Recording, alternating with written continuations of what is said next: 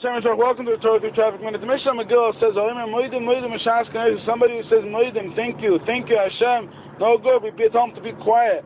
Rashi says the reason is because the Havik and Mekabe will Moed, as if you're accepting and thanking to Hashem's. Now, obvious question is, I'm just saying thank you. Who, since where did accepting come where did Rashi get that I'm accepting?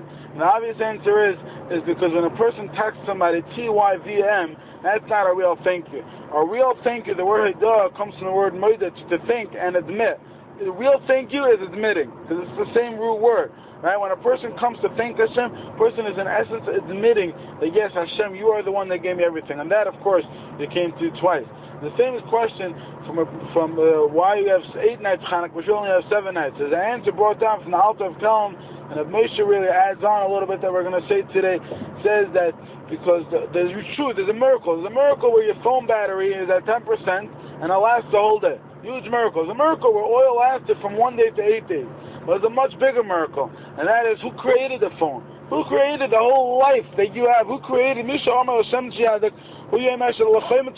created that, that anything should light?